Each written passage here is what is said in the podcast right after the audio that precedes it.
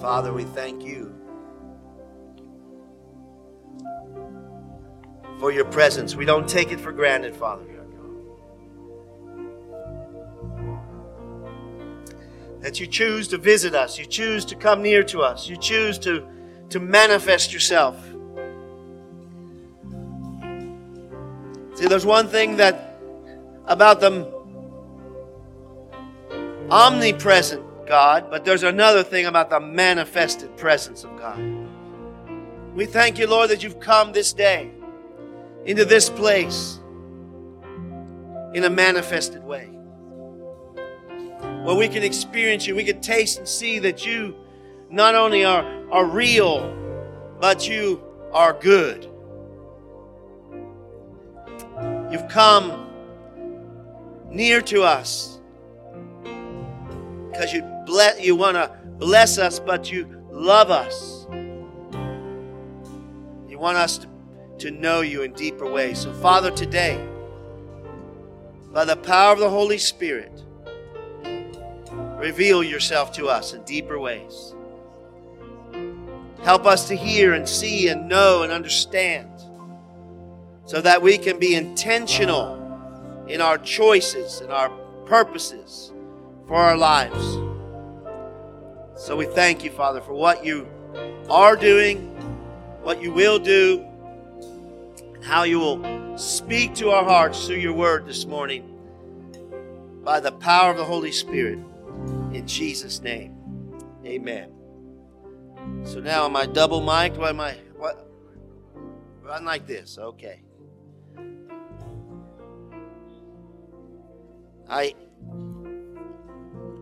tell you,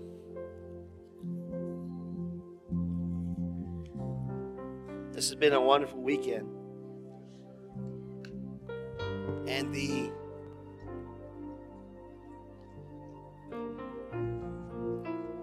intention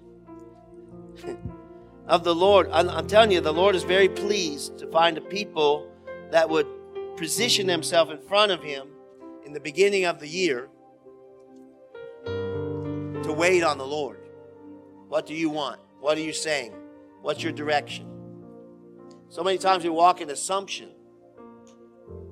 We walk out of what we have done, where we have been, what has worked. But when we wait before him, and he gives us those rhema words, where he speaks, and then from that revelation, we now don't just move in our own ideas, we move by faith, in cooperation with what he has revealed, his revealed will. Are you hearing me? And see, this is the design of the Lord. He wants us to intentionally cooperate with him. So many of us have just, we've lived lives that every once in a while we have a faith accident. Something works, and we go back and recreate that thing that worked, and then it doesn't work. Am I talking to anybody here? And the Lord, and praise God for faith accidents, amen? But there's a better way. I'm just here to announce to you. Well, thank you for that great response right there.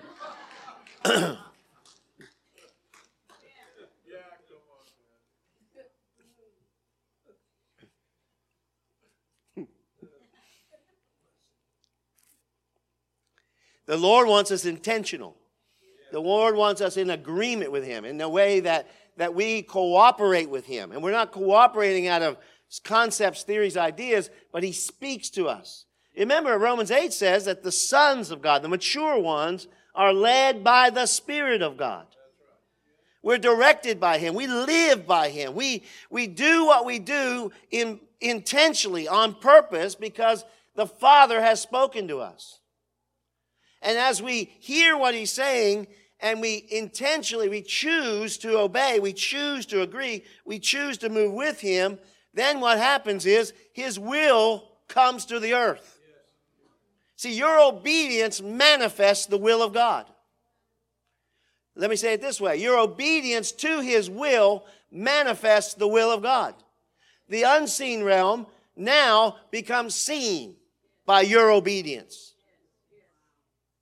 Does that make sense to you? See, recently the Lord spoke to me about Hebrews 11:1. I never saw this. I've been cut my teeth in the Word of Faith movement, and I never saw this before. Just a few weeks ago, but the verse says, "Now faith is the substance of things hoped for, and the evidence of things unseen, not seen." Okay? When I read that part, not seen, instantly the Holy Spirit connected my thinking to 2 Corinthians 4:18, I believe it is, and it says, "That which is seen is temporal." In that verse, the last part of that verse, it says, that which is seen is temporal. The word temporal means subject to change. The temporary, the natural, the seen, okay? But the unseen is the eternal.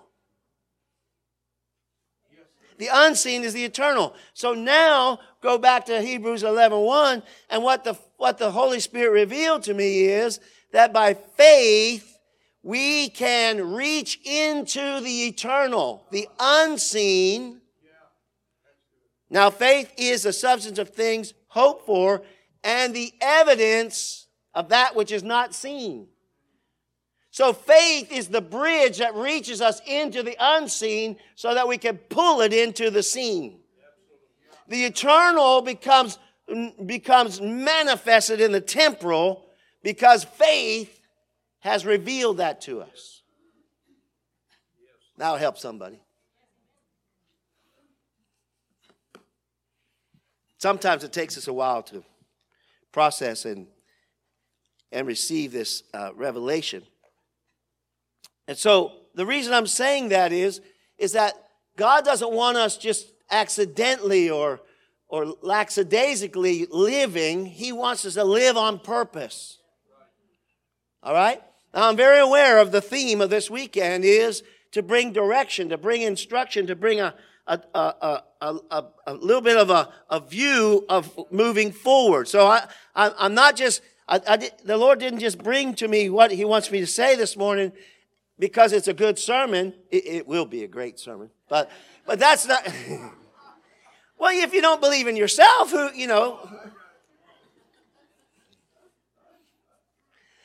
But He's doing this to give you direction, to give you instruction, to help you move forward. And I believe one of the things is intentionality. We have to be intentional. We have to stop just doing things by accident and hoping things works out for us.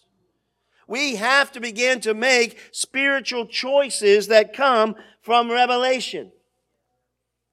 Spiritual choices in our lives, choices in the decisions that we're making that comes from a revelation. For what is the Spirit saying? What is the Spirit saying individually? What is the Spirit saying to my family? What is the Spirit saying to this corporate body? What is the Spirit saying to this region? What is the will of God? 1 John 5:14 says, if you ask anything according to His will, He hears you. And if He hears you, this is the confidence that you have, that He will grant you the petition that you require of Him. So if you ask according to His will, He will do it. When you ask God to do what He wants to do, you ain't got to twist His arm. You don't have to talk Him into it. You don't have to beg and plead and all that. You just ask Him what He wants to do. And He said, hey, I've been waiting for someone just like you to ask me to do what I wanted to do. I've been waiting for someone to agree with me. This is really simple, but we've made it difficult. It's not complicated and it's not difficult. We just have to get in the book. We just have to get before the presence of the Lord. We just have to get settled and seated and quiet before the Lord and listen to the Spirit of the Lord. The Spirit of truth, the one who lives inside of you. The Holy Spirit. That would have been a great opportunity to say amen right there. I'm going to coach you guys into being a good congregation, a good responsive congregation.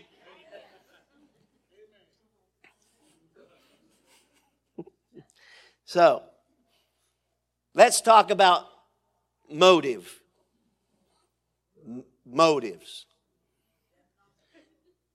Stepping on toes. I say one word. I'm stepping on toes. They heard me. Praise God. Someone responded. Glory to God. Who are you? Who said that? Hallelujah. If I could, I'd run out of this light and high-five you. It's not what you do, it's why you do it. Motive. It's not what you do, it's why you do it. There's a lot of people can do the same thing, but for different reasons, for different motivations, and it's completely different in the eyes of God. Some people give offerings for many, many reasons, and it's not pleasing to God at all. Some people give offerings because of thanksgiving, because of obedience, because of gratefulness, of all kinds of reasons that are godly and right and scriptural, and the Lord sees that and is very blessed by that. It's all about motives. Not what you do, but why you do it.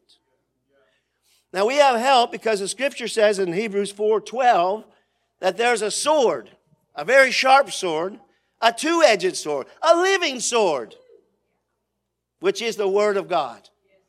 And this sword is sharp for a reason. It divides. It separates. It's exposing.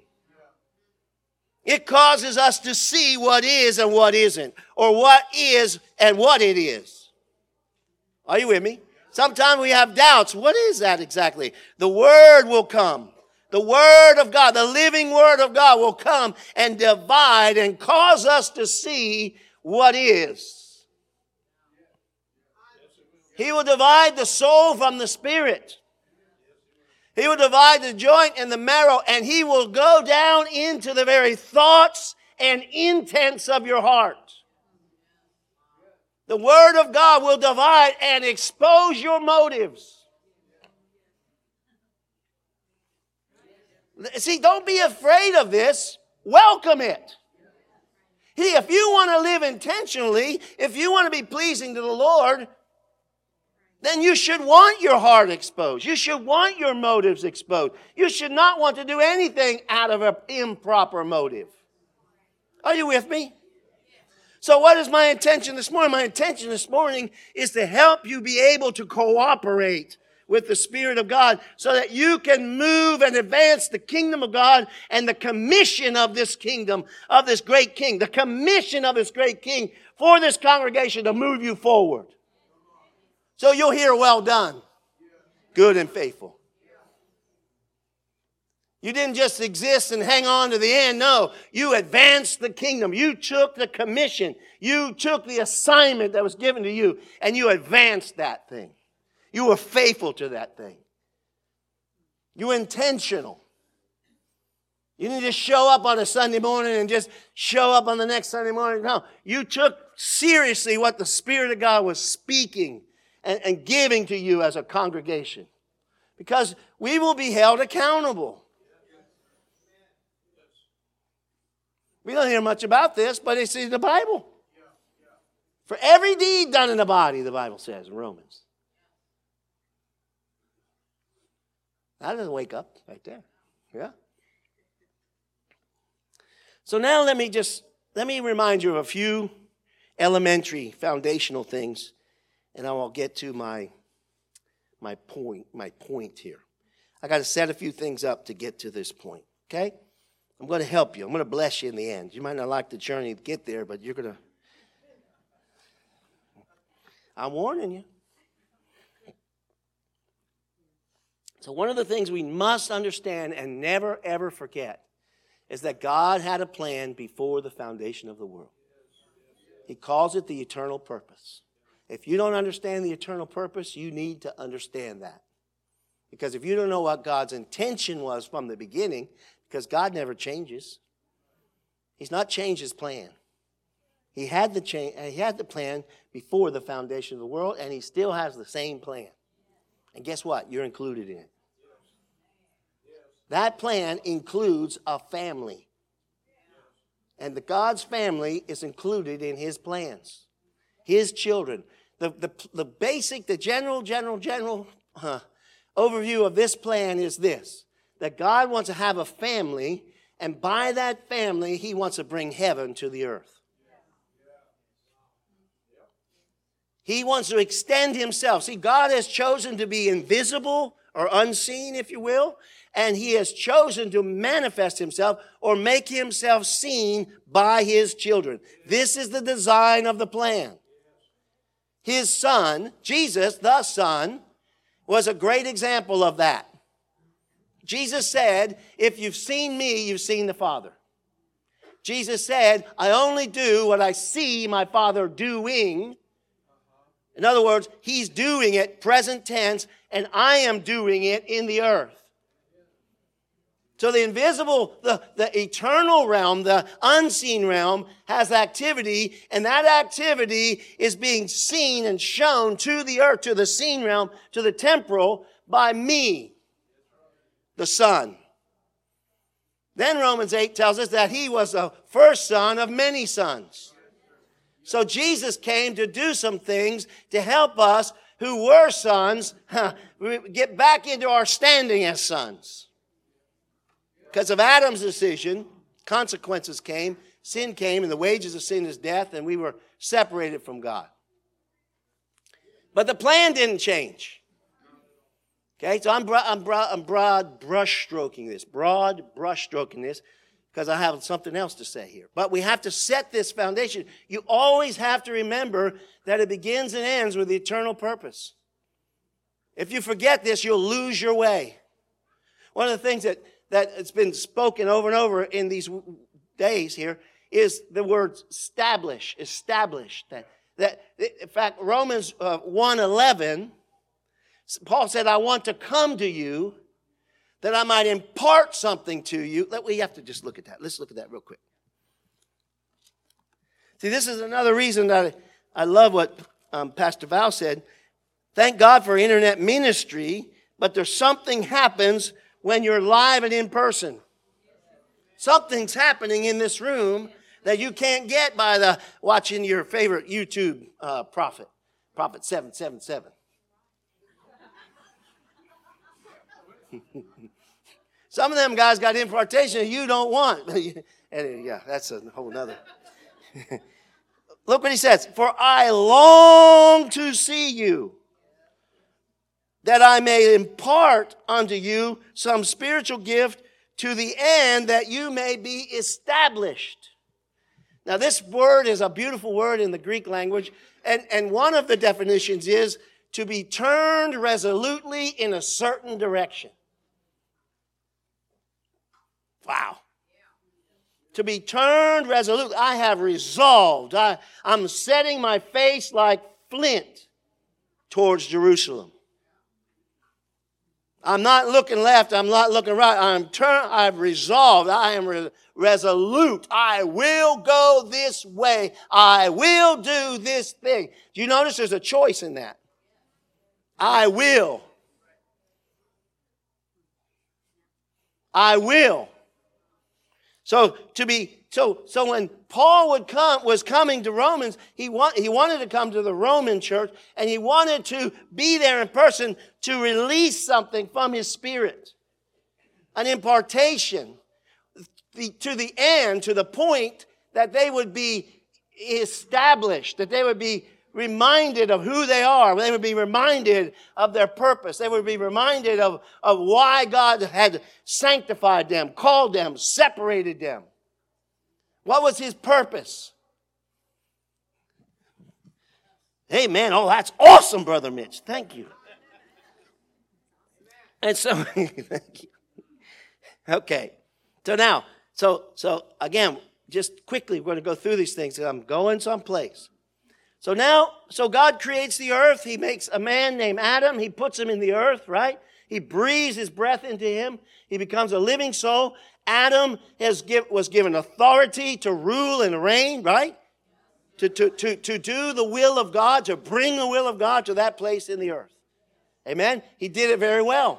And in that time of him living there and reigning there and so forth, he and Eve cooperated and also communicated with the Father. They walked and they talked together in the cool of the evening. The Bible tells us all these cool things, right?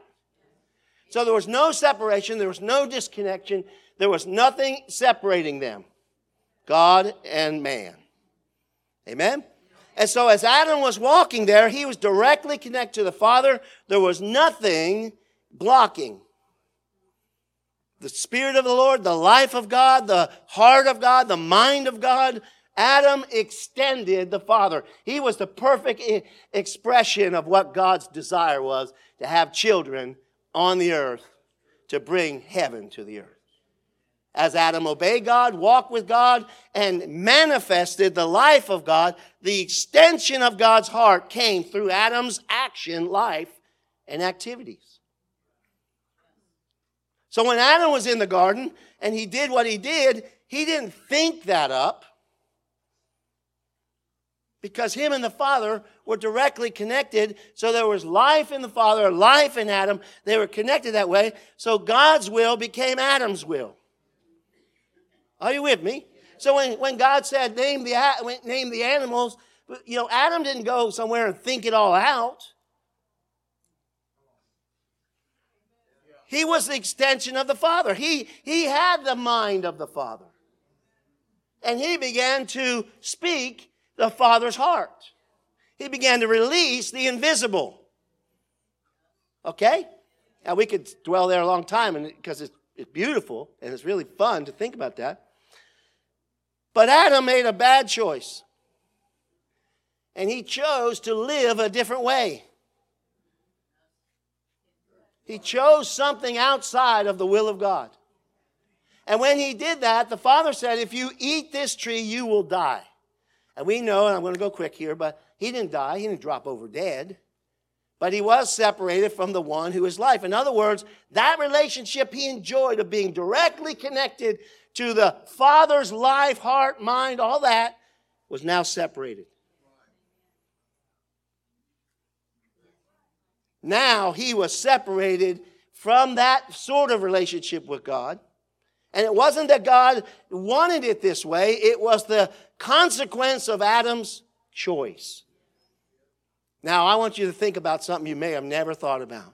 So in that moment, God, in all his mercy, he set Adam outside the garden so he wouldn't eat of the tree of life and remain in that condition eternally. So he put an angel and a guard and a fire at the gate of the garden, and now Adam was outside in a place and in a condition that he had never been in before. He wasn't dead. He had life, but now he had to figure out how to live. In the garden, everything was cool. If he wanted fruit, he put some fruit and he ate it. If he wanted a drink, he got some water and he drank it. Everything was cool. But on this side, if he wanted food, he had to scratch the earth. And now the earth wasn't a blessed earth. The earth was a cursed earth. Do you realize that the choice that Adam made caused the blessed earth that God made, that this is good, very good, to turn into something other than good? One choice. One choice. One decision. Now he's living in the consequence of his decision that the Father warned him about. But now he has to figure out how to live. Now, it would be better said, how to survive. Because he's certainly not living like he was living. Are you with me? This is an abundant life. This is an eternal life. Now, in the Scripture, in the New Testament, we'll talk about the New Testament, there's at least three, maybe more, kinds of words for the word life. Okay? I'm going to teach you. I'm going somewhere. A lot of you are thinking, this guy, where's he doing here? Just hang on. There's bios. The word bios. Bios, biology. The study of life, that which is living, okay? Plants are alive, right? Unless I get a hold of them. But anyway, but plants are alive, and humans are alive. And your dog is alive. Your cat's alive. Animals are alive, exactly. Fish are alive, and so forth. That's bios. More than anything, you could say they exist, okay? Then there's this other, the second kind of life I want to talk about is called suke. And sometimes the Greek word is spelled like psychology, like P-S-Y-C-H-E, I believe. Suke is P-S-U-C-H-E. This kind of life comes, there's many parts to this, and we're going to go through just a little bit of it, but I want to say this to you, that this life that Adam was now living outside of the garden, separated from life, was suke. He had to invent. He had to understand. He had to figure out how to exist, how to live, how to survive. Okay? And it came from his senses. He picked up a rock and he didn't know if it was food. He didn't know what it was good for. He might have put it in his mouth. But he didn't know. He was living in a new world. And in that, he realized this isn't good for food, and he put it down. But he was figuring it out. It came from his senses. His five senses were feeding him all this data, information, and he began to figure things out. From his soul, from his mind, from his intellect. And he began to, quote unquote, live from his soul, from that basis. Are you with me? And it worked. He lived, but it certainly wasn't the will and the intention of the Father. Then there's this life called Zoe, Z-O-E, eternal life. This is the life that the Father has. This is the life of Jesus. This is the life of the Holy Spirit. This is the Zoe life, eternal life. This is the life that Adam enjoyed when he was in pure fellowship, unbroken fellowship with the Father. He lived in Zoe life. He lived in eternal life. He was immortal, not subject to death. I know this is a lot to chunk out on a Sunday morning, but you need to hear this.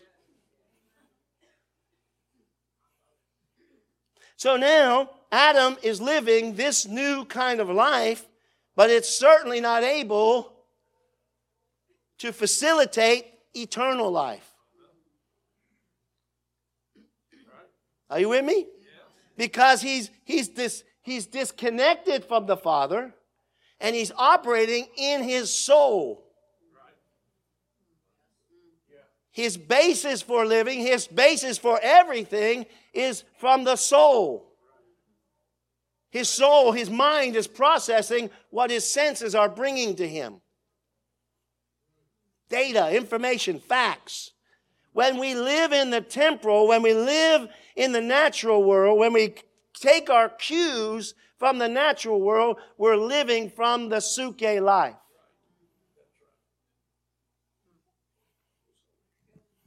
But Jesus came, and Jesus came to do many things, but one of the things that Jesus came to do was to reconnect man to the Father so that we would be restored to the fellowship with the Father that Adam enjoyed before he chose a different way of life. The Father's plan was never for us to live in suke life. It was never for us to live in a way that we just try to figure it out. And let me say this before I forget it. Suke life is orphan life. So, suke life is selfish life. Suke life is self-preservation life. Because why? A suke, a person who's only alive in their suke, has no father.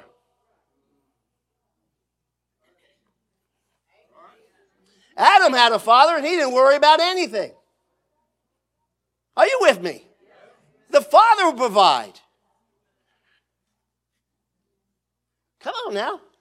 The Father gave him everything. He literally was living from the extension of the Father's life.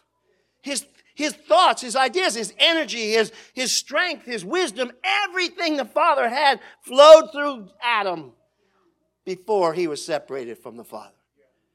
But the Father only had one plan from the beginning. And that plan was that he would have children. And those children would fill the earth with him and the manifestation of the invisible God. Bring heaven to the earth. So when Jesus came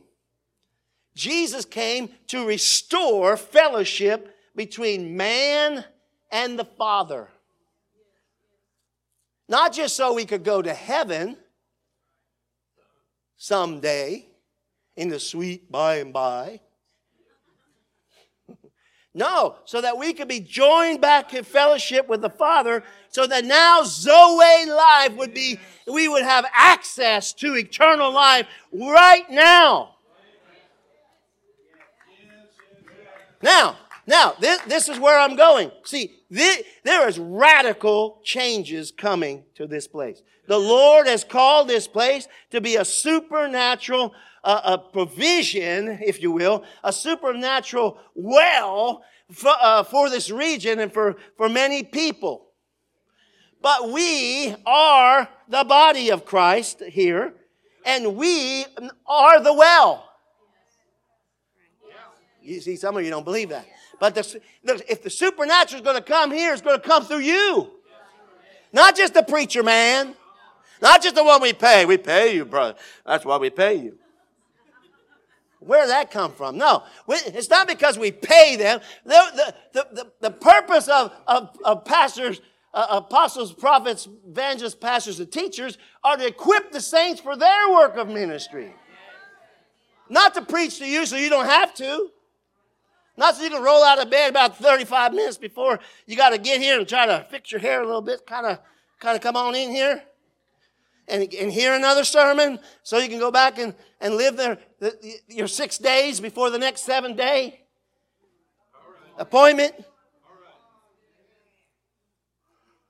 Oh, if you think that's what life is, Jesus said, I've come to give you life and that more abundant. That means eternal life. I'm getting so excited I can't talk. Jesus said, I came to give you Zoe life. I come to give you abundant life. I come to give you that life that Adam enjoyed with the Father before the fall. And I want you to live in supernatural life while you're in your body. See, the problem is that we are calling the body to supernatural ministry, but we've forgotten to tell them that they are supernatural right now. They have supernatural life residing inside of them right now. How are you going to minister supernatural life if you don't know you have supernatural life? So what ends up happening is we got to have an answer, so we invent something. We come up with an idea. We come up with a plan. We're like Adam. Well, here's something. Wonder what this is. Let's try it. What can it hurt?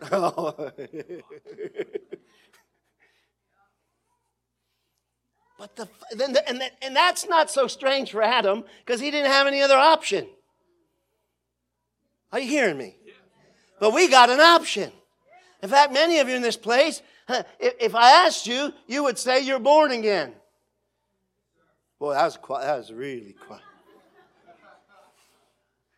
And so my definition and the Bible's definition of that means if any man be in Christ,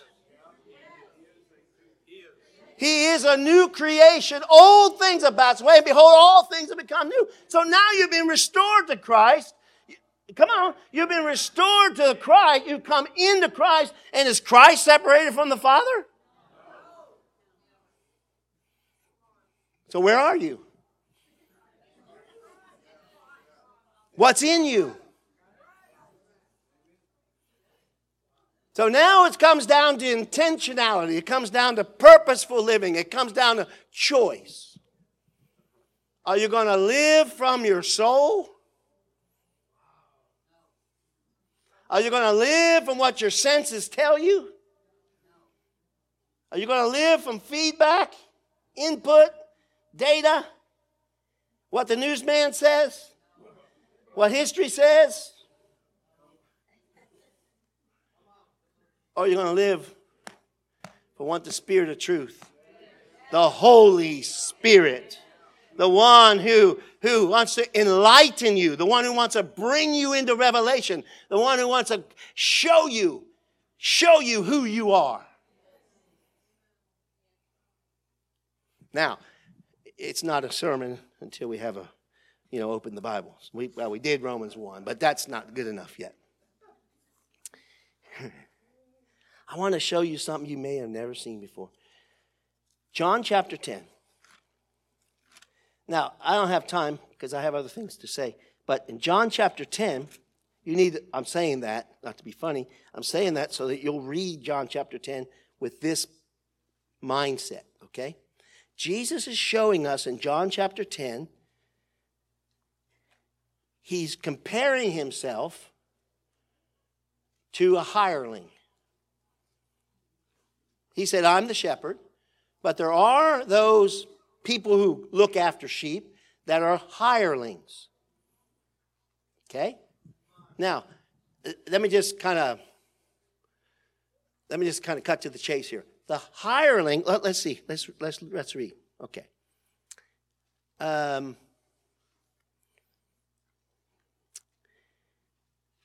am the good shepherd. Yeah, here we go. Verse number 11. Let's just start there, okay? Are you with me? John 10:11. I am the good shepherd. This is Jesus. It's in red. I am the good shepherd. The good shepherd gives his life for the sheep. Amen? So Jesus is telling us, look, I'm giving my life for the sheep. I'm invested. Are you with me? I mean, this is my purpose. This is my heart. This is my intention. And we know that that Jesus does the Father's will. So this is the will of the Father, that the Son's assignment would be, give yourself to the sheep. Are you with me? And I want to show you, we got to look at this. He says here, I've come to give, the good shepherd gives his life for the sheep. Then he's going to compare himself to the hireling now in verse 12. But he that is a hireling and not the shepherd, whose own the sheep are not, sees the wolf coming and leaves the sheep and flees, and the wolf catches them and scatters the sheep.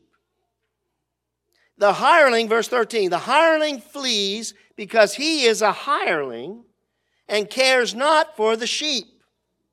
I am the good shepherd, and I know my sheep, and I am known by mine. Now, the interesting thing here is in verse 11, it says, Jesus says, I am the good shepherd. The good shepherd gives his life for the sheep. And so what most of us reference in our mind when we hear those words is Jesus died on the cross. Amen? Yeah. Is that? Yeah. Okay, but this word, this Greek word here, is not that. Jesus says, I give my psuche, I give my soulish life, I give my selfish life for the sheep. Now he's contrasting a selfish shepherd. We won't even call him a shepherd. He's contrasting a selfish worker. Let's put it down. That when the wolf comes, what's the thought of the hireling? Run to protect myself and my interests, because I'm not living for the sheep, I'm living for myself. I'm living for a paycheck. I'm living for convenience. I'm living for what's good for me, what's best for me, not for what's best for the sheep. But Jesus, in contrast, said, I come to give my selfish kind of life for the sheep. Ultimately, of course, it included giving his life. But it came from a choice. In fact, I believe it's in this chapter, he said, no man takes my suke, but I lay it down. I choose to lay down this life. See, Jesus came in the nature, in the similitude of the flesh of Adam. He came like Adam. He was tempted in all manners like we are. So he had to have the ability to live in a selfish way to be able to be tempted to live a selfish life. Are you tracking with me? So now Jesus is saying, this is who I am. I'm choosing to live a self-sacrificing life. I'm choosing to live a crucified life, if you will. A life of death and a life of suffering. Hebrews has an amazing verse, and it says, he learned obedience by the things he suffered. That verse messes with me. Jesus learned obedience by what he suffered. And we always think of the cross, and that was part of it too. But the biblical definition of suffering is, you're going to like this one. Maybe you won't. But this is the definition. When you don't get to do what you want to do. Try that on for 24 hours. Just 24 hours. You will suffer. Romans 8 tells us if you don't suffer with him, you won't be glorified with him.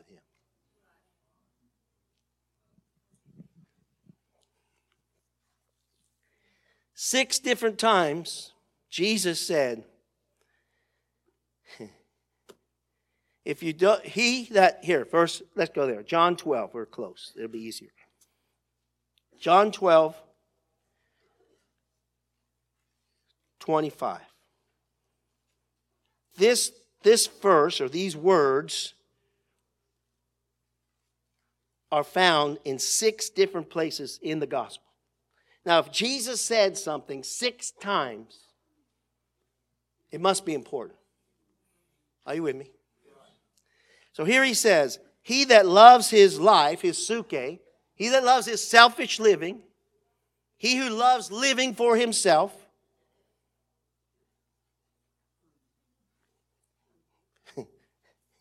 he who loves living for himself shall lose it. And the it implies to eternal life. We'll see that in just a second. And he that hates his life. Now, Jesus is not telling you to hate yourself. The Greek word there is to love less. Love less.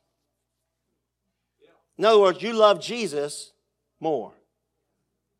You love yourself less. In other words, you're willing to put yourself second and him first. Deny yourself. Is this going over good? Okay. So let's read it. He that loves his life will lose it. He that hates or loves less his life in the world shall keep it unto life eternal. See, the will of the Father is that you walk in abundant life. You walk in Zoe life. You walk in eternal life. But now, as a born-again person, let me just say this real quick to you. Before you were saved, you lived like Adam. You lived from your soul. That's the only thing you had, right? Because your spirit man, the real you, the spirit man, was detached or separated from God. separated from Zoe life. So he was there, but he was asleep, if you will. So you existed just like Adam. You were living, doing, surviving, living by the world. Get before it's taken from you. Step on whoever you got to step on to get up the ladder. Not you, but other people. And then Jesus came. Somehow the Holy Spirit came and brought revelation to you, like Romans 10 tells us. And that revelation came, and you cried out to the Lord. And guess what happened? You came into Christ. You who were outside of Christ came into Christ. So now you're joined back to Zoe life. The spirit man in you stands up. It's like he received breath of air. He comes back to life. He's reconnected to the Father. He's reconnected to eternal life. And that will never, ever, ever go away. That has happened. But here's the problem. You've lived your life for 10 years, 20 years, 30 years, 50 years, 60 years from the soul. But now there's a new sheriff in town. And now a choice needs to be made. Where are we going to live from? Are we going to live from the Zoe? Are we going to live from the Father's, the connection, the life with the Father? Are we going to continue to do our thing out of our mind, our will, our choices, our comfort, what seems right to me, what I like, the way it's always been? Now you're talking. Come on, talk to me. Or you're going to die to that kind of life, that kind of lifestyle, and begin to allow the life of the Father, the Zoe life, the eternal life that's inside of you, to now begin to energize you, and you live from that life. Amen? Praise the Lord, you're getting this. I see it. Verse 25 there in John, right before we go. He that loves his life shall lose it. He that hates his life in this world shall keep it unto life eternal. If any man serves me, let him follow me. And where I am, there shall also my servant be. If any man serves me, him my Father will honor.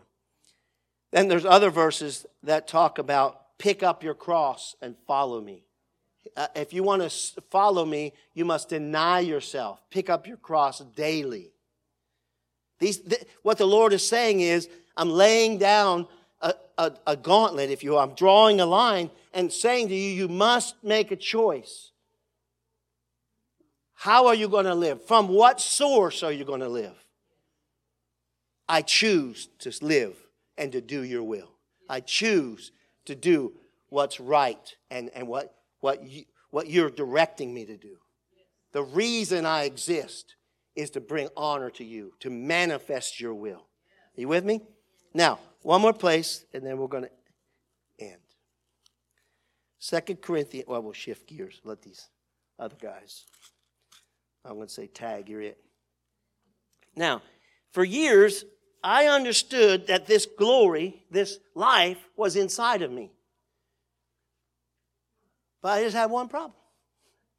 It was in me, but it wasn't in me. See, because I got more than just in me. I got this body. Are you with me? If you don't have a body, then you're here illegally. Right? But we have this tent, this body, and actually this body was given to us by the Father so that we could use this body to obey and to walk out our obedience to Him. When the Bible says lay hands on the sick, if you don't have hands, it's a little difficult to lay hands on the sick. Hello. Okay, you're getting weary. Let's get to the point here. 2 Corinthians 4. Scripture teaches us here that we have a treasure Verse 7, we'll start there. But we have this treasure in earthen vessels, in bodies, right? That the excellency of the power may be of God and not of us, right? The reason why you feel limited, or the reason why there are certain limitations of the flesh, is because the Father wants to have the glory. If any good thing happens in my life, it's because of the Father. When I live my life, I tell you, I made a wreck of it. I mean, I saw the fruit of my decisions, and it wasn't good. Okay, verse 8. We are troubled on every side, yet not distressed. We are perplexed, but not in despair. Persecuted, but not forsaken. Cast down, but not destroyed. Listen to verse 10. Always bearing about in the body the dying of the Lord Jesus, comma. If you see a comma, most times you can put a so. So that the life also of Jesus might be manifest in our body. So it's good to have life inside of you. It's good to be reconnected to the Father. It's good to have eternal life. But if it's only inside, there's a very limited expression and a very limited benefit from that. Are you hearing me? See, I've not forgotten the theme of this weekend. How are we going to move into these crazy things? How are we going to demonstrate? How are we going to move in supernatural power and make an impact in this body and in this region? We have to understand these principles. We have to have a revelation of these things so that we can cooperate with the Father. And we don't have faith accents. We say, we know these things. The Father has done these things through Jesus Christ. And now He's restored me to fellowship with the Father. And because of that, I choose to live out of eternal life. I choose to manifest the Father in a full demonstration of His glory. Manifested glory. So let's read verse 10 again. We always bear about in our body the dying of the Lord Jesus, so that the life also of Jesus might be made manifest in our body. For we which live are always delivered unto death. This is so important. For Jesus' sake. Hear me. For Jesus' sake. So that we're doing this for Jesus. We're not doing this for us. That's a suke thought. What's good for me? How does this benefit me?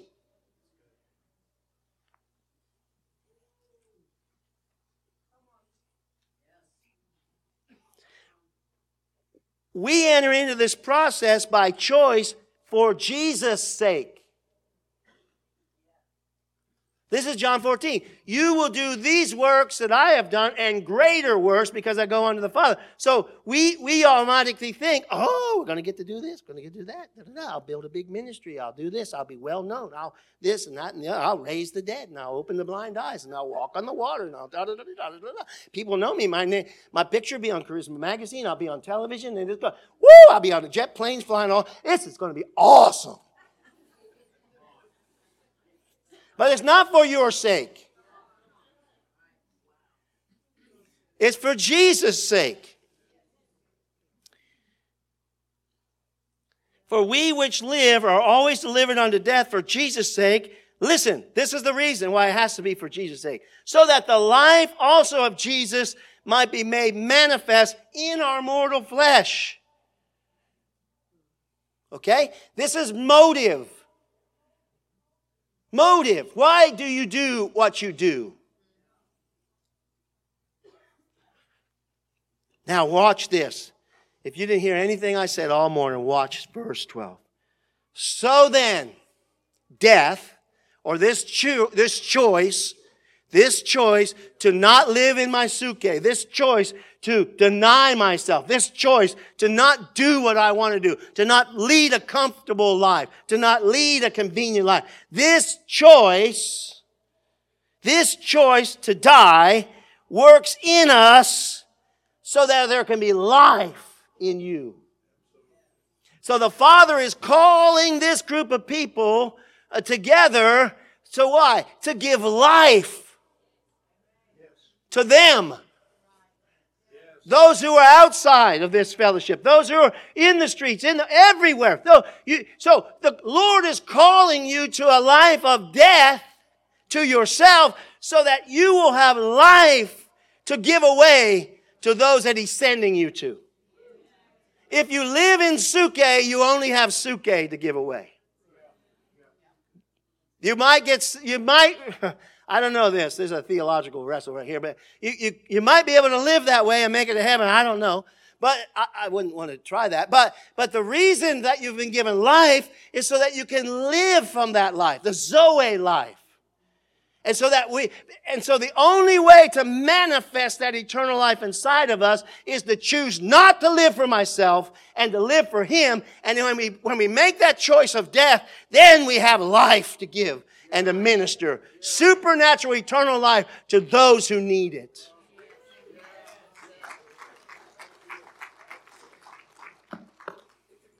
That will speak to the motive of what the Father wants you to do, how He wants you to cooperate with what He's doing in your lives and in the assignment of this body. How are we going to get to the next level? How are we going to move into a more full expression of the manifest glory of God, the manifested power of God, the demonstration of signs and wonders and supernatural creative miracles, all those kind of things, the wild and crazy things. How are we going to move into that? We have to go through a process of putting aside, understanding that you have a suke selfish life, and that you can't live from that. You have to put that aside. And it's not all about you.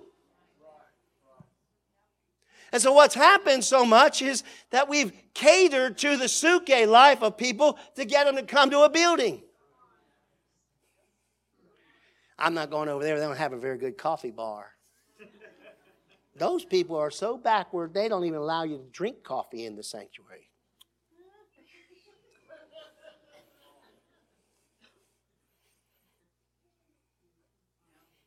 So we cater to the needs of people, not the needs, that's bad. We cater to the comfortable ability of people, the convenience of people. And what do? We don't give place to the eternal King and His power and His will and the demonstration of His life. So what ends up happening? The world sees a form of godliness with no power. Is it attractive? It used to be a little attractive. Now they laugh. Why would I want to go there? Why would I want to do that? Amen? So I present this with all humility, with all passion, because I want to see. I felt the heart of the Lord for you guys. I want to see God's will being done and His kingdom coming in your midst. And yes, for you, but more than that, for them. For that which you've been called to. Amen? Amen. Again, it's a choice. You know, we could make an altar call and all that, and you could come and... But listen, you have to work this out with the Lord. You're going to have to make a choice in your house, on your knees somewhere. You're going to have to open up to the Father and say, Lord, if there's anywhere in me that's selfish, show me that. Is there anywhere where my priorities are wrong? Where I'm still protecting myself, I'm still thinking, putting myself first, my desires, my wants, my needs. See, the Lord has great things for you. He has a destiny, He has a plan. But if you won't choose, if you won't say yes, I don't know how many times I've been in ministry, I've prophesied to people that the Lord wants to do this, that, and the other thing, great, mighty things, maybe even included a move or something like that. And the next thing I know, they've gone out and they bought another house on the lake, and they added this and that and the other thing. They got debt up to above their noses, and they couldn't go if they wanted to go. What's the purpose? Why do we exist on the earth? Why? Why? Why have you been given life? Why did Jesus... I heard this morning so strong inside of me. May the Lamb receive the reward of His suffering. That was said by two Moravian slaves, two Moravian missionaries that sold themselves into slavery to get to a plantation where the plantation owner would not allow the gospel to be mentioned. They packed their belongings in a coffin and sold themselves into slavery. So as the boat was pulling away and they were waving goodbye to their family who were crying, they said, "May the Lamb receive the reward of His sufferings." In other words, may Jesus receive everything that He suffered for. Except the wheat fall on the ground and die, it remains alone. But if you will fall into the ground and die, there'll be much fruit. Then the verse continues. They don't quote this very often. It says his soul. He said, "My soul is suffering." What do I say? "Father, deliver me from this moment." No. For this very reason I came to this moment. Lord, glorify yourself in me. When difficulties come, when the struggle, when the clash comes, when you come to the moment when your soul and your spirit are wrestling, many times we cry out for relief. Get me out of this. No, you came to this moment to choose life, which comes through death. I love you. I love the Father. I've come to tell you the truth. I've come because He has a plan for you. You can't get there any other way. Hear me. It's not another program. It's not another idea. It comes when we're confronted with ourselves and our self-preservation and our own things and our own desires. We have to lay them down. And again, it's for their sake, so that life will be in us. Death will be in us, so life will be in those that we've been sent to minister to. I hope you hear the heart of the Father this morning. I hope. I hope you feel the wooing of the Holy Spirit.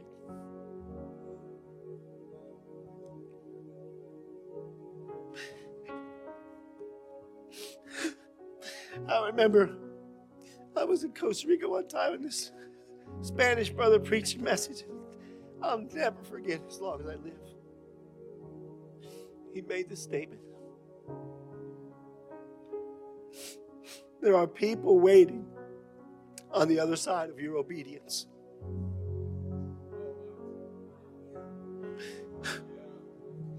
I'm telling you, there's drug addicts that are waiting on the other side of your obedience. There's dysfunctional homes that are waiting for your obedience. There's unborn babies that are waiting for your obedience.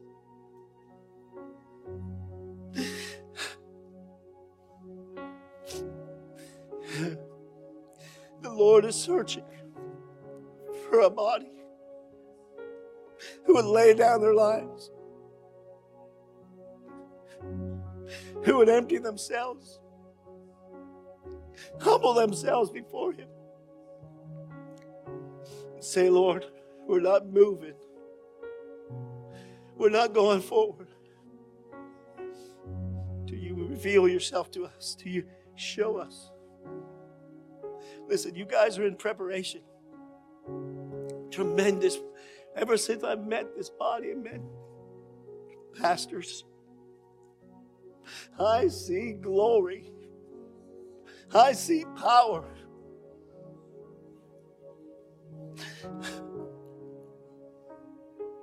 I see the Father's will.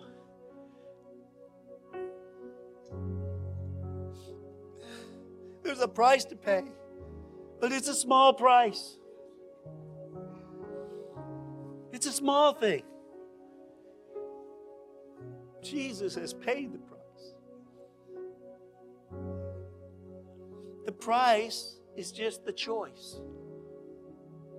And it begins with yes. It begins with, here am I, Lord. I'm not speaking things to you that I haven't walked out. I have wrestled with God. I was a proud young man, and He crushed me and crushed me and crushed me.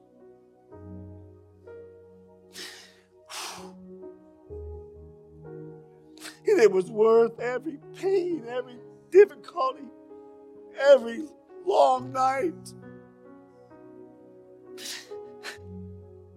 I say often to the Lord, it's my extreme pleasure to give my life to you.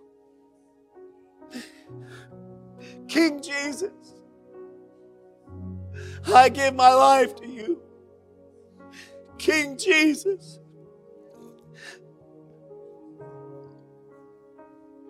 I lay my life down that you will be famous, that you will be known. It's my honor, it's my pleasure. I see myself as a knight, as a soldier, you know, with a sword, and I kneel before Him, and my sword is out, and I say, I give my life to you. I give my life in service to you to extend your kingdom, to make your name famous in the earth.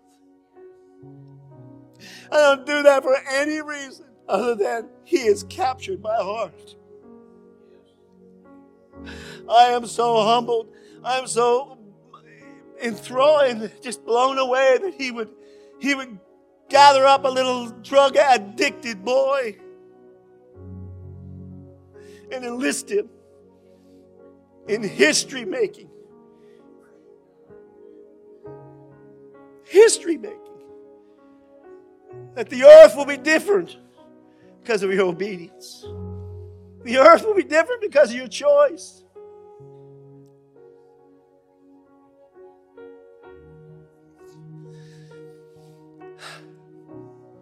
Life is in you. There's two lives in you. Question this morning is, what life will manifest in your life? How will they remember you? You hear me? What will history say about you?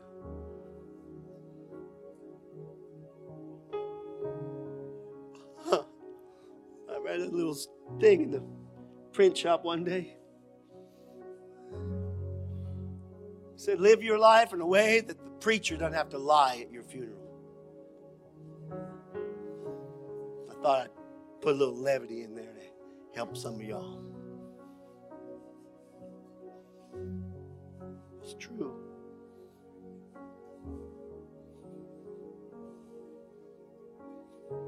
It's not just the preachers. It's the body. He has chosen to make you the tabernacle of the Holy Spirit. His Spirit dwells in you. By plan, by design.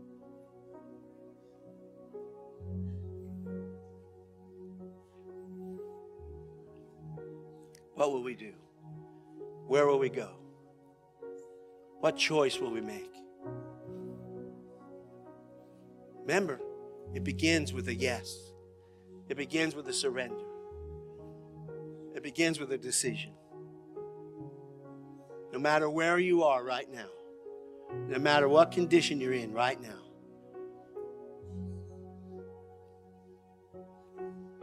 if that's your heart's desire, to serve Him, to give your life to Him, to live out of that eternal life, say yes. It's your destiny. It's His will. Here I am, Lord. Send me. Use me. Glorify yourself in me.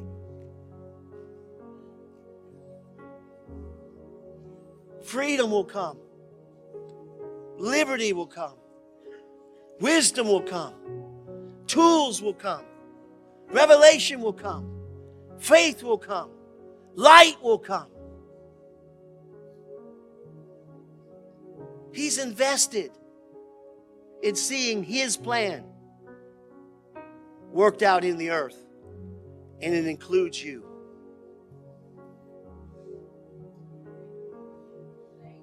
So when you say yes, you surrender, you submit, you position yourself. What did I speak to you about the first time I was here? Alignment. You align yourself with the will of God. A choice. A choice moves you into position. A surrender, an agreement moves you into position. And when you're in position,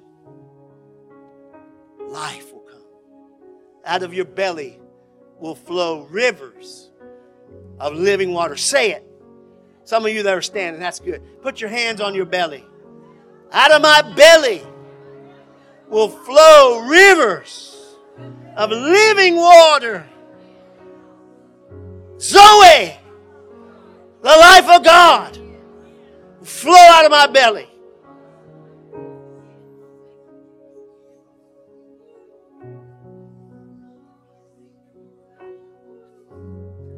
I don't know what to do. Somebody.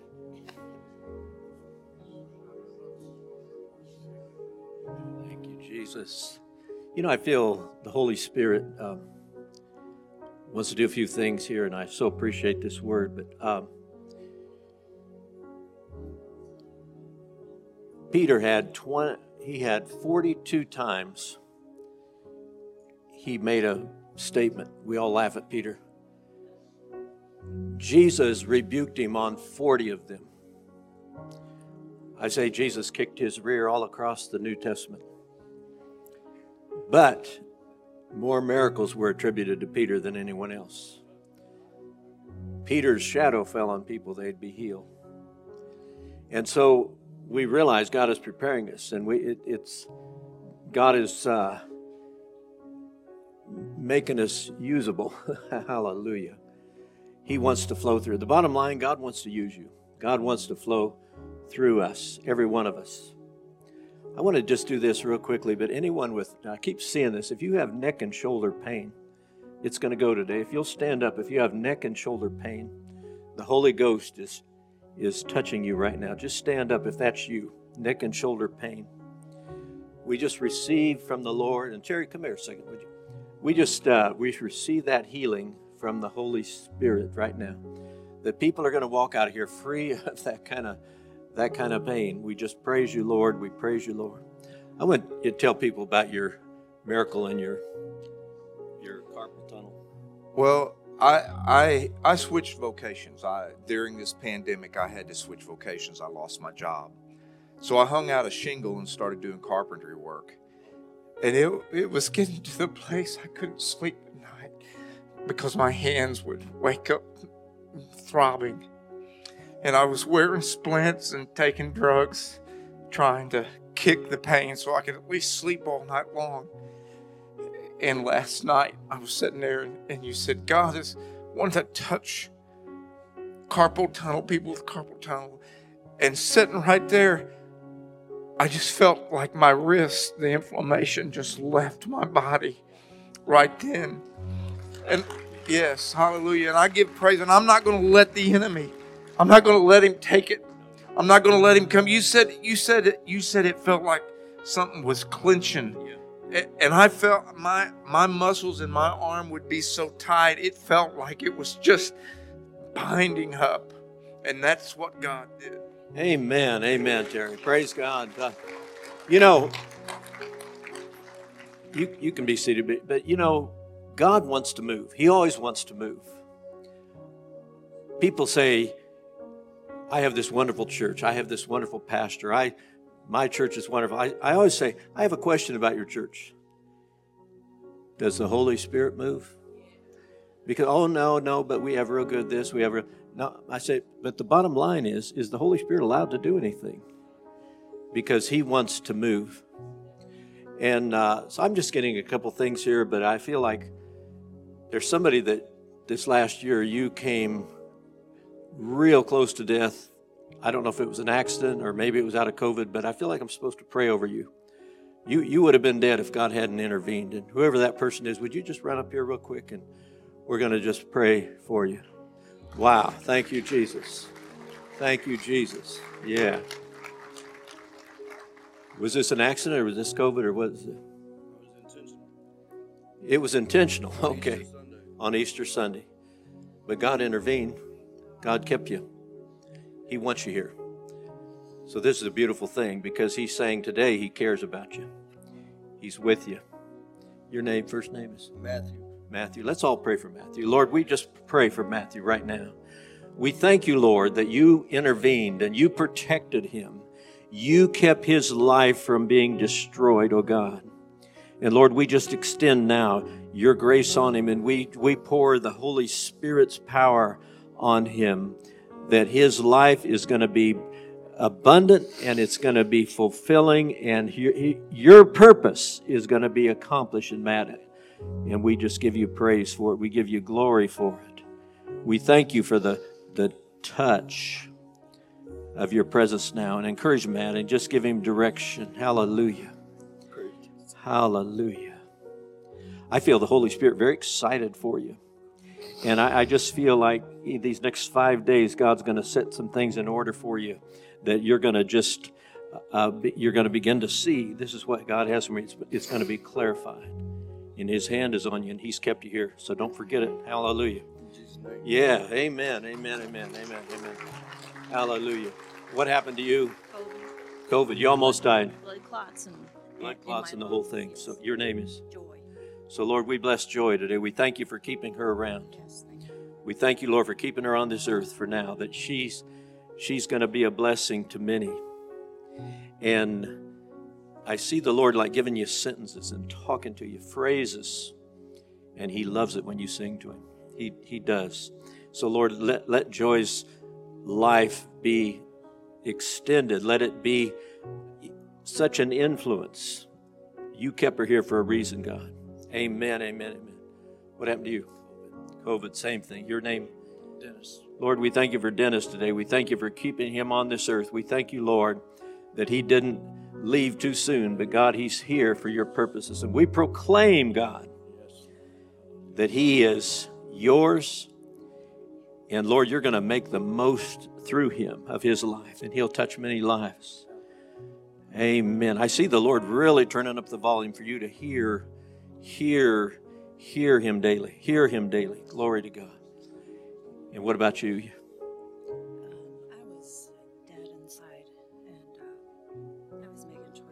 You were making bad choices and stuff. So. Yeah. Your first name is?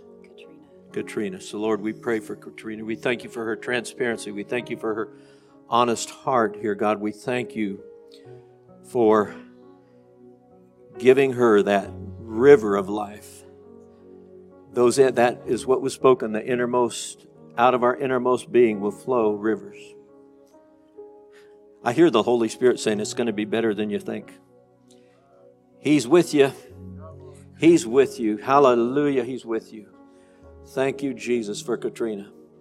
Lord, make every day count. That's what I feel. Make every day count. Amen. Amen. Amen. Whew. You're never going to be the same. Man, I feel that. Hallelujah. I'm standing in place for my husband, Jerry. He had COVID and almost died. So, Lord, we just bless him today. We bless him. Jesus. With your intervention, Lord, and your increase. Lord, keep Jerry around for a long time. Keep him around, God, and keep him anointed and keep him in the flow of your Spirit.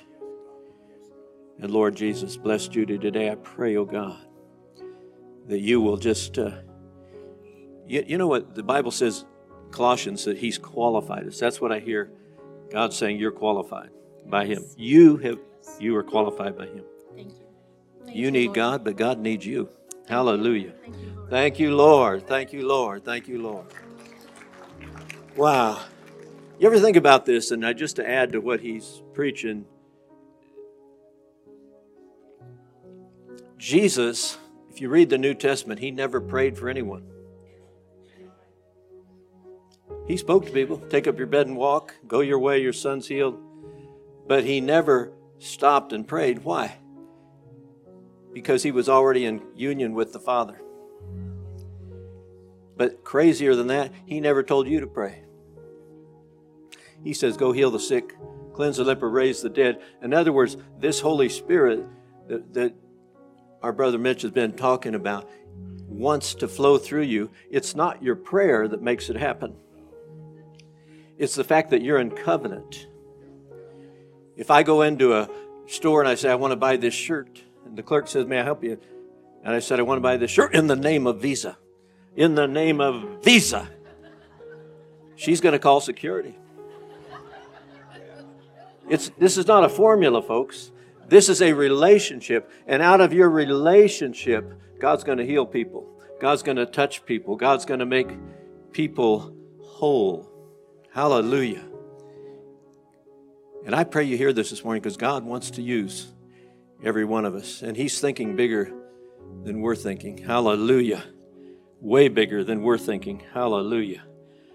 You don't have to come up here, but I feel this again. There's somebody with bipolar. God is just drenching you right now with his presence. I also see a person. It's funny how the Lord reveals things, but I see someone with a big fistful of dollars, and they were blown away. I feel like you've just lost a great amount of money. Something happened that it just a whole lot of money was wiped out. But I feel the Holy Spirit saying, and you'll know it's you, that God's going to restore it this year. That money is going to come back. It's going to be restored to you. God's going to make sure you're going to get restored 100%. Don't you appreciate the Lord? Hallelujah. Hallelujah, hallelujah. Thank you, Lord. I was in this meeting, little tiny town, and this lady there, she's a pastor of a little church. And I'm just walking, I'm just trying to mind my own business. And I looked at her and I saw her like her belly full of money. And she has nothing, she said. And I said, this came by the Spirit. See you with a belly full of money. I heard a few months, or two years and 2 months later, somebody had had a huge settlement from some lawsuit, and they wrote her a check for $1.6 million. I call that a belly full of money. Hallelujah. I just love the Holy Spirit. And as Mitch is, he's displayed this today. That we can enjoy fellowship with him. And the bottom line is, we got to listen, because Jesus paid it all. He took it all. Our part is to hook up, not to perform, but to listen. He doesn't want your performance. He wants your response. So hallelujah.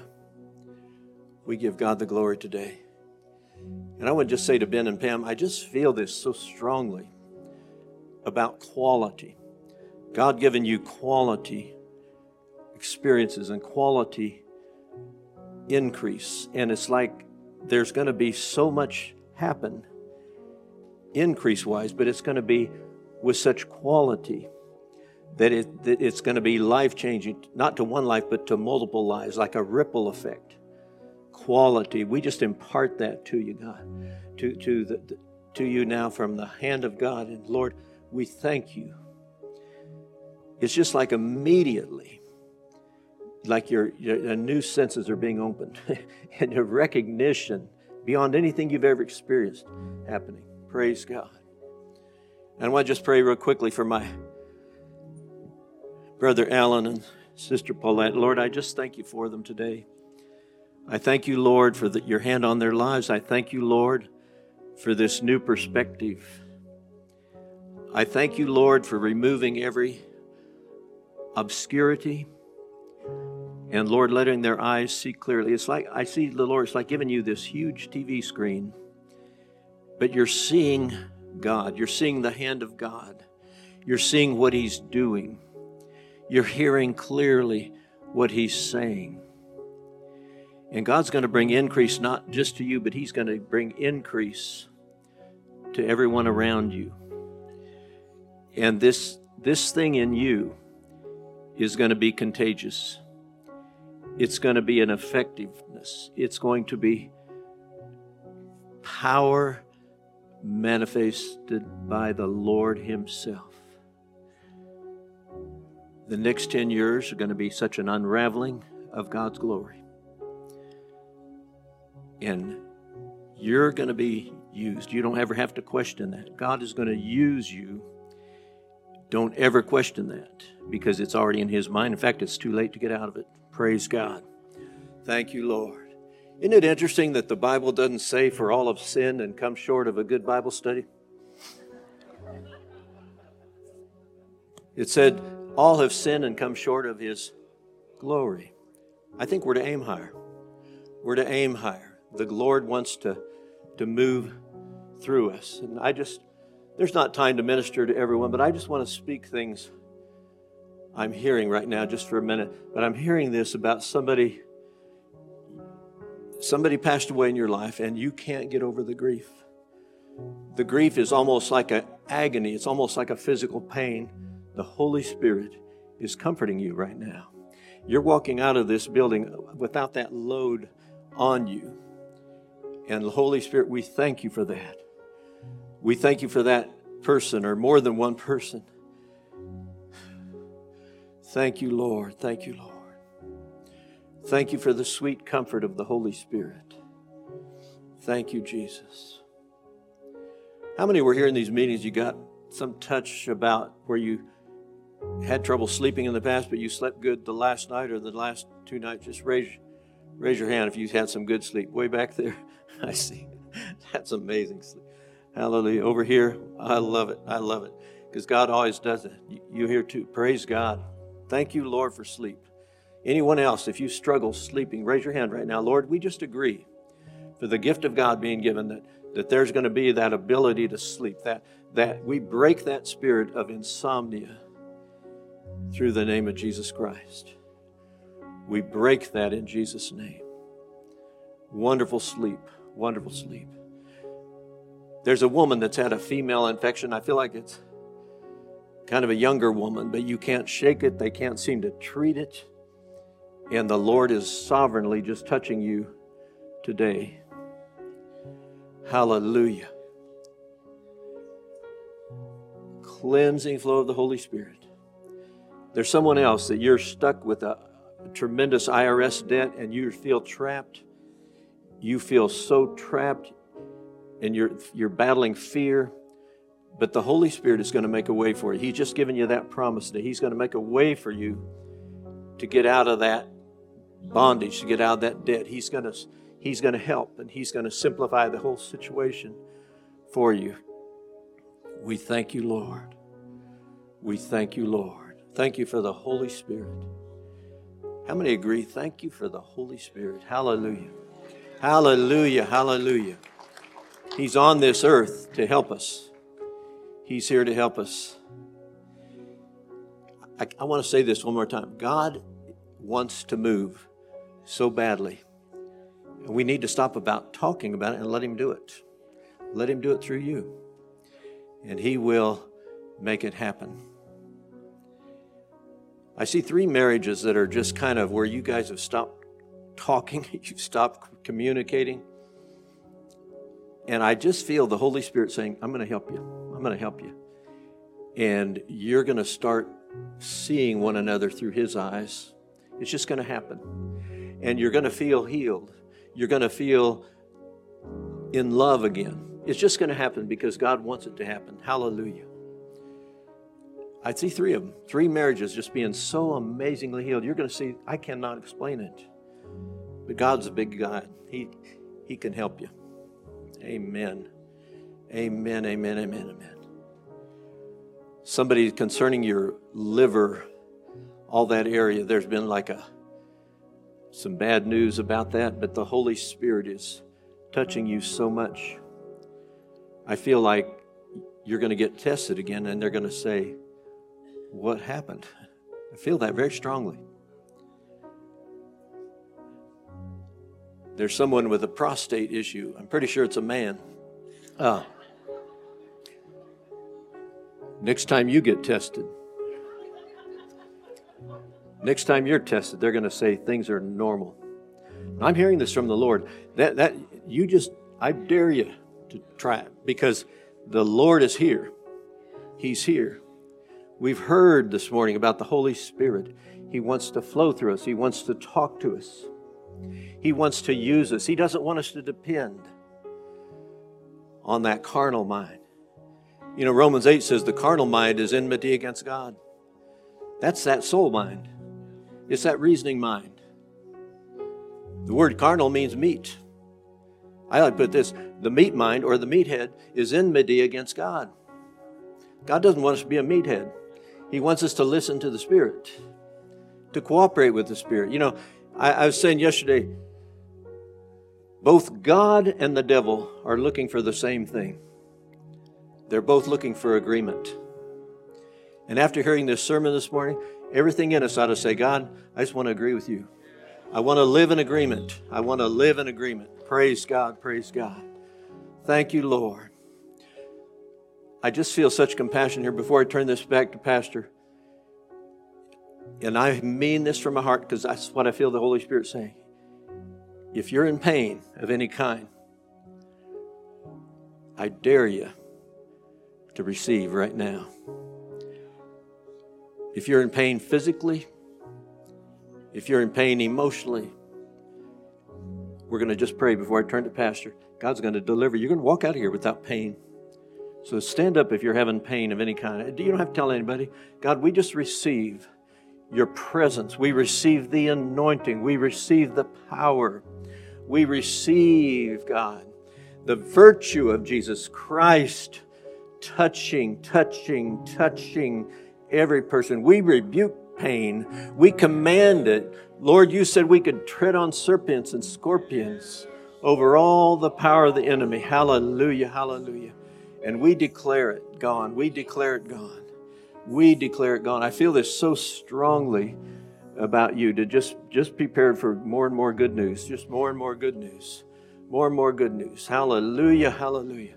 So we thank you, Lord. Don't you appreciate the Lord here? Hallelujah. Yeah, God. Hallelujah.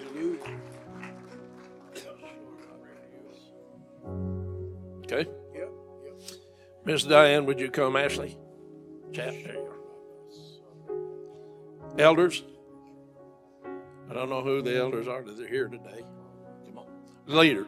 Pastor said call the leaders. So if you're leaders and you're coming, make sure you know somebody's following you. Come on up. Mitch. Now we are privileged. Steve, Mitch, and I.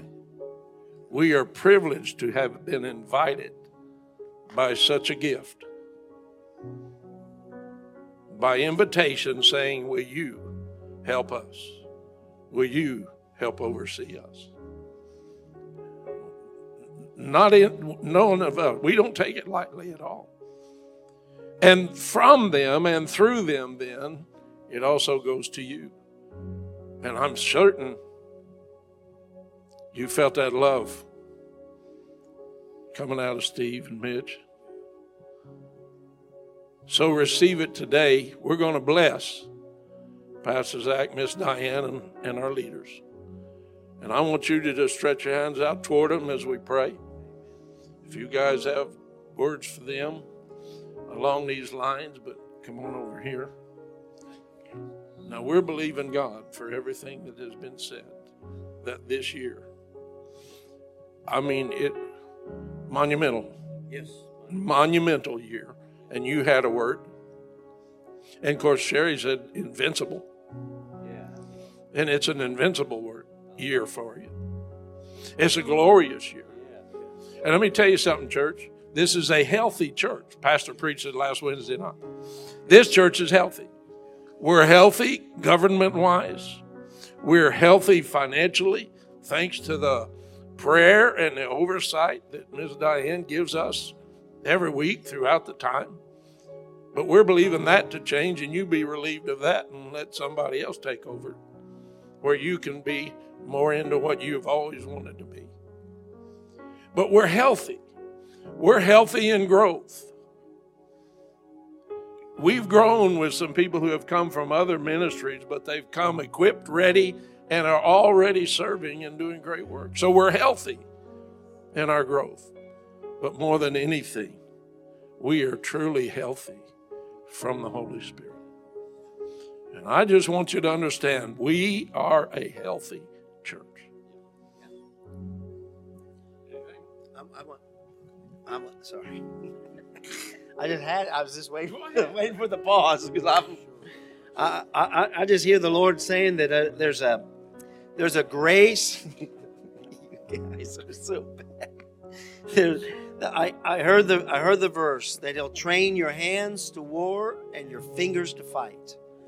And I believe the Lord is releasing grace. He's releasing wisdom. He's releasing strategy from the Spirit to fight and to war.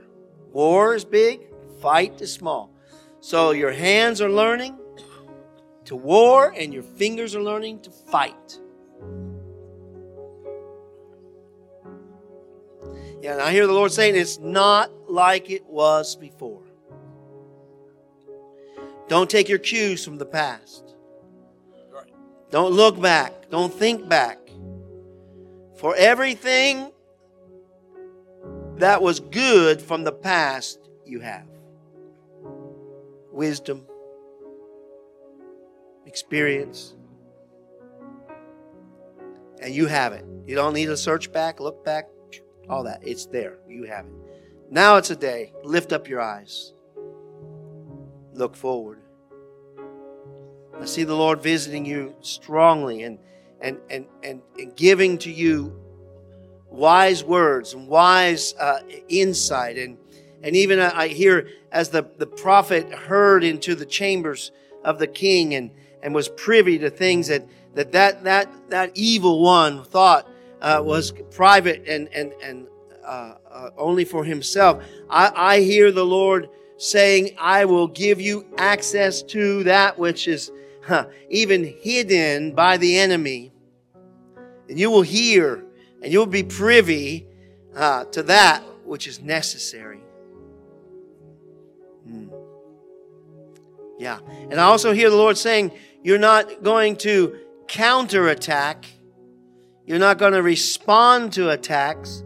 But the Lord says, you're going to lead a charge of my army. A charge that comes from the direction of my Spirit. And it won't be in response to the enemy. It'll be in response to the Holy Spirit. I'm telling you, those are very powerful instruction right there. You are not to counteract. You are to hear and obey. And you will lead the charge of the Lord's army.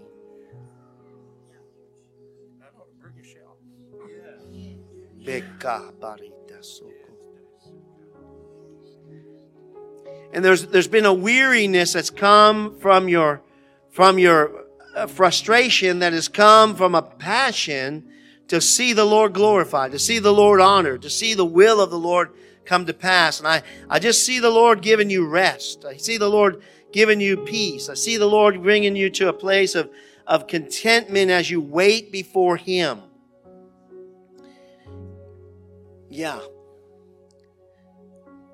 And this is a dropping down. It's a dropping down from the soul to the spirit it's a deeper thing. You're gonna rest in the Lord, and you're gonna know that the Lord is for you. He's not against you, that He's releasing what you need when you need it. And the Lord sees your heart. He sees your zeal. He sees your passion. And He's pleased with that. But it can't drive you to frustration. It can't drive you, because when that pushes, it'll push you into a place. You'll either be ahead of time or out of line. There's a word for you. Ahead of time or out of line. Ahead of time or out of line. So rest.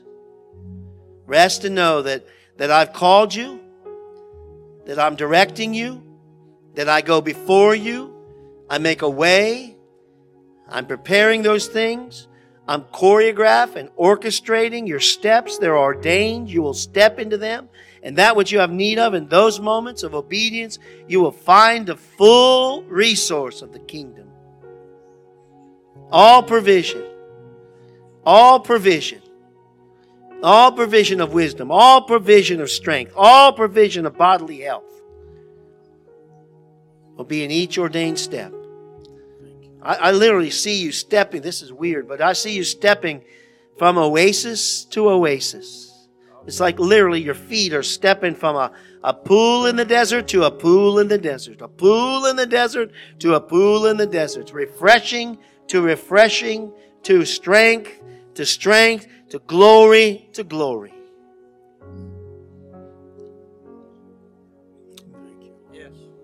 Wow, you're well able. You're well able. Real quick, two things. I heard the Lord say He's going to fill this place with prodigals. And secondly, you're going to be like a runaway train. What God's going to do is going to be like a runaway train. Hard to stop a train. Yeah. Amen. Yeah. So, Father, we pray blessing. You've already spoken the word. Everything you said, we are in agreement with. And we say yes and amen to your word spoken, to our pastor, to Ms. Diane, to these leaders, and to this house. I pray, Lord God, over Pastor and Diane, great and awesome blessing. And Lord, just cause an abundant overflow of finance to fill their house as well. Lord, you've said it and you've done it in other places. Now let's do it here, Lord. And I thank you, Jesus. And Lord, they are at a point of being in birth pains, ready to bring forth. Let them bring it forth. Let them bring it forth. Without strain, let them be as the women of Israel in Egypt. It's just there. And let it flow. In Jesus' name. Now we speak a blessing. Lord, we declare them blessed. We declare this body blessed. We declare this leadership blessed. And Lord, we thank you. We're praying above and beyond what we could even think. And so, Lord, for the increase of your kingdom, we pray. Your blessing, we pronounce the health they need, the strength they need, the mind of God, all of that is theirs. Amen. Amen.